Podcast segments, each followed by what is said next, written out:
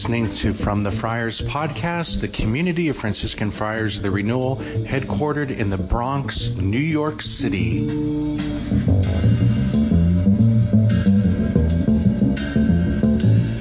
The Lord be with you. A reading from the Holy Gospel according to Luke. The rulers sneered at Jesus and said, He saved others, let him save himself, if he is the chosen one, the Christ of God. Even the soldiers jeered at him. As they approached to offer him wine, they called out, If you are the king of the Jews, save yourself. Above him there was an inscription that read, This is the king of the Jews. Now one of the criminals hanging there reviled Jesus, saying, are you not the Christ? Save yourself and us. The other, however, rebuking him, said in reply, Have you no fear of God? For you are subject to the same condemnation.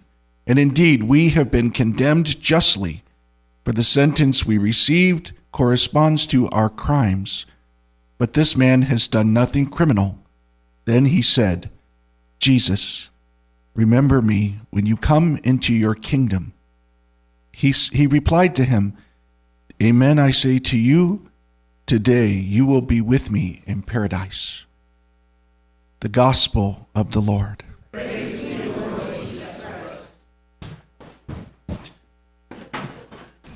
My brothers and sisters, may the Lord give you his peace. Amen. Welcome. Bienvenidos.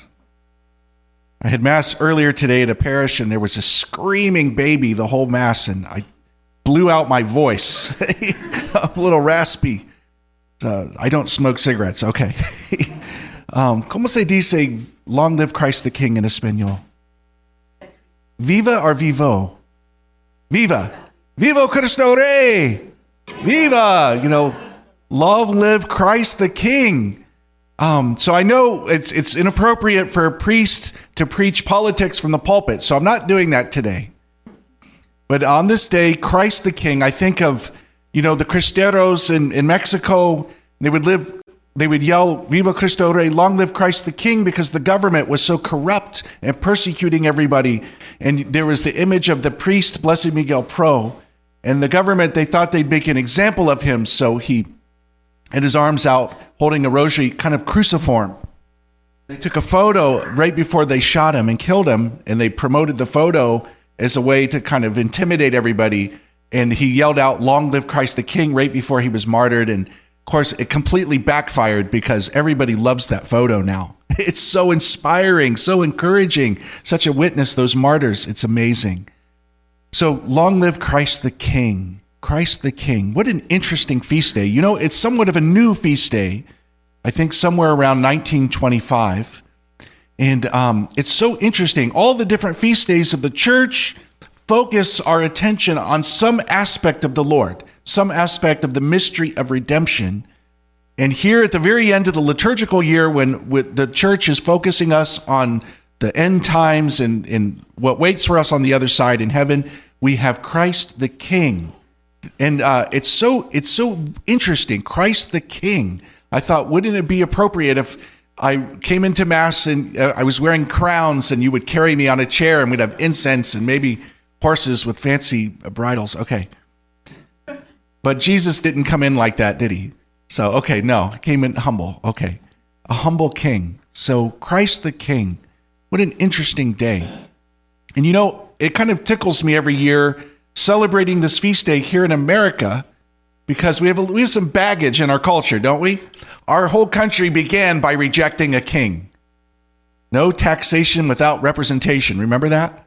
You know, it's like we we, we rejected the king, and um, I, am so happy. One of the brothers is here on retreat, brother Peter, uh, one of the brothers who grew up in England, one of our you know brothers, and uh, I'll never forget years ago when we did some fraternal days. Fraternal days is when the friars go away to do something fun, just to strengthen the brotherhood. We stayed with my cousins in Boston. I have cousins, incredible gift of hospitality. And we took uh, the brothers, including Brother Peter, we went to the little harbor there in Boston and we had Lipton tea bags. So we threw the tea in there. Remember that, brothers? My apologies. That was such a jerk move. But uh, so here we are. We're in America. We've got this baggage about we don't like kings and we don't, you know, like kingships. And um, so we need to like step aside a little bit from that cultural reference. Um, it reminds me of another story. When I was in college, I was at Franciscan University of Steubenville, and in my day, the, the wonderful Father Mike Scanlon was the president. He's now deceased, but probably will be a saint someday. And he told us a story I'll never forget. He told us when he was younger, he had gone to Ireland for Holy Week. Is anybody here Irish? Anybody from Ireland? Okay, welcome, welcome. So my dad's side has some Irish heritage. This story is by no means making fun of Irish people, okay? So Father Mike told us the story of being in Ireland for um, the Holy Week. And you know, in many cultures, they do the Passion Play. And they have that beautiful Passion Play. And uh, he tells the story of the scene when Jesus comes before Pontius Pilate and the actor steps into the light and he's got a big red ginger beard and Pilate says to him, Well, are you a king? And Jesus replies, Are you saying that of yourself, or have others been telling you? sounded a little bit like the leprechaun from Lucky Charms, right? So that's your favorite cereal, isn't it? Lucky Charms? No. Okay. And uh, so Father Mike would share that story with us as just kind of like uh, a little example. Like we need to have the ability to understand that sometimes uh, we have ways of thinking and understanding the Lord that it's conditioned by our culture. So uh, here we have this cultural thing about Jesus and kings, and we, you know, couldn't he just be like elected to be president? Or no, no, he's not. He's the king. Um, so in the liturgy, particularly in the first reading and in the psalm, we have reference to David. For the Jewish people, whenever they heard the king, they immediately thought of King David. So, about a thousand years before Jesus, in the history of salvation, you have David becoming the king, uniting the 12 tribes. And the Lord made promises to David regarding his dynasty, his lineage, the promises of God to David. And scholars have pinpointed that it's this moment that began the idea for the Jewish people that the Lord God would be sending a Messiah an anointed leader, a Christ, who would be in the lineage of King David, and that he would be the Savior. So all of those those prophecies and the expectation of the Jewish people that God would send a Messiah, a Christ, it began with the promises made to David the king. And we know this from history that at the time of Jesus, the expectation that the Messiah would come was very strong. And a matter of fact, there were others in that time who did come forward to proclaim that they were the Messiah, and they all got killed, and they stayed killed.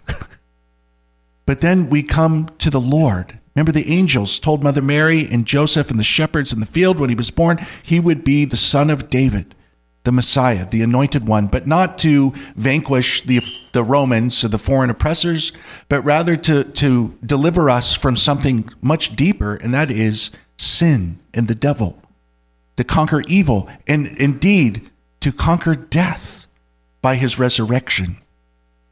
A freedom, a liberation, a deliverance on a whole nother level. How amazing! How amazing! Christ the King. And you know, in the Gospel of John, he really highlights Jesus with the crown of thorns. You know, in the soldiers, the passion, they mocked his kingship. Remember, they dressed him in purple royal and the crown of thorns, and they mocked him, Hail, King of the Jews! And in the Gospel of John, when he's on the cross, the cross is his throne. He's reigning from the throne of the cross. It's so interesting, this theme of his kingship, this royalty. And you know, in the Romans, the way they would crucify people, it was almost like they made you into a billboard. They would you know, strip you naked and nail you to the cross where everybody could see you.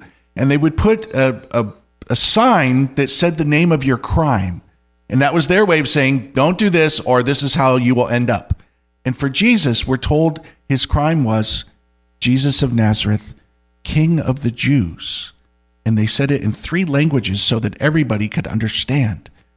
Um, Christ the King, King on the cross. And um, so the question is, what, what is this kingship? We know in the preaching of Jesus, he often made reference to this thing that he would call the kingdom of God. The kingdom of God. Even in the Lord's Prayer, he taught us to pray, Your kingdom come, your will be done. But what is this kingdom? Is there a place on the map where we can point to it? Or if, like, if you came here from Easton today, you saw a big sign that said, Welcome to New Jersey, the Garden State. And it's not like that at all. There is no place you can point to on the map because his kingdom isn't a territory, it's more like a movement. It's in the heart. He's the King of hearts. He invites us to a relationship with Him and to we would allow His word to be the light that guides our path in this life. You know, in modern living, we have so many voices competing for our attention, different ideas, different opinions about everything. In the midst of all of that, the church proclaims that Jesus is the King. And He is our King means He's our Lord. It means that we look to Him. We look to His gospel, His teaching to guide us. It's a kingdom of truth, it's a kingdom of goodness, it's a kingdom of mercy and of love. And he he he leads us. We follow him. It's beautiful actually. It's really something revolutionary, truly revolutionary. And it's a kingdom of the conscience. You know, Jesus the king, he doesn't have soldiers that he sends to make sure everybody's following the rules. No, rather, it's an appeal to the formation of the conscience by his word that we may know what is right and wrong, what is good and pleasing and holy, and how God expects us to, to try to live, to struggle against sin and evil. With the help of his grace, we make our progress. It's really something. But you know, as I was praying over this feast day today, and I thought, Christ the King, what an interesting feast day. I thought, what readings of the Bible would be appropriate for this feast day? And I thought of so many different passages in the Bible that talk about the kingship. And lo and behold, we're given this strange passage where the church places before us today the story of Jesus' death on the cross. And it highlights for us the fact that there were the two thieves with him. And it's so interesting. The good thief has this moment where he sees Jesus next to him. They're both dying. And he sees Jesus hanging on the cross. People are saying to Jesus, If you're the king, save yourself. And uh, the prophet Isaiah had had a vision of Jesus on the cross. And he tells us he was so beaten, he was so marred, that he no longer looked like a man. He was unrecognizable. And the good thief sees this. He sees what appears to be a tremendous failure. He sees what looks like defeat. Jesus is dying. And it's in this moment that he says to the Lord a shocking act of faith. Jesus, remember me when you come into your kingdom. How in the world would he be inspired to say that? It was a grace of the Holy Spirit. And my favorite commentator on this moment is St. Augustine. And in St. Augustine's comment, uh, commentary on this moment, he talks about that question. He asks it How could this man say this in this moment? Um, and he talks about all of the moments that we're told in the gospel when Jesus looked upon people with a look of love. And he, he theorizes that this, this uh, thief looks over into the eyes of Jesus, into his face, and he sees the face of God. He sees the look of love, the one who loves us more than anyone.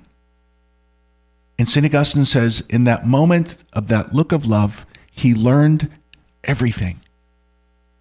In this proclamation, in this act of faith, remember me when you come into your kingdom.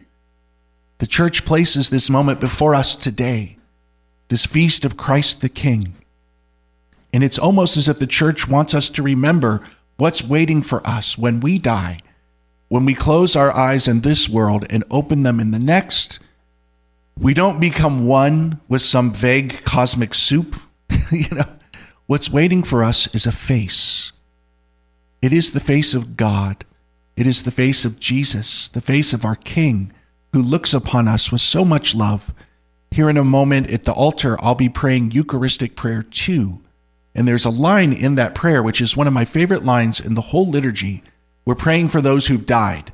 And at that moment, I pray, welcome them into the light of your face. The face of Jesus, the face of God, the face of our King, the face that is the first thing we will see when we die.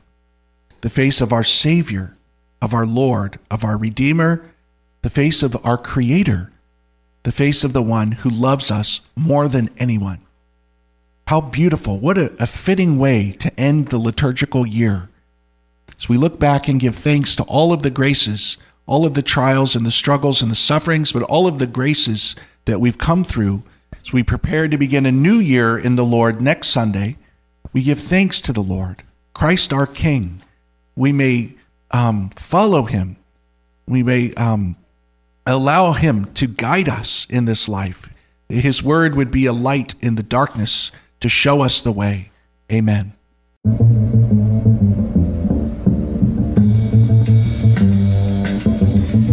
Been listening to From the Friars podcast, the community of Franciscan Friars the Renewal. Please visit us at franciscanfriars.com or on social media, CFR underscore Franciscans.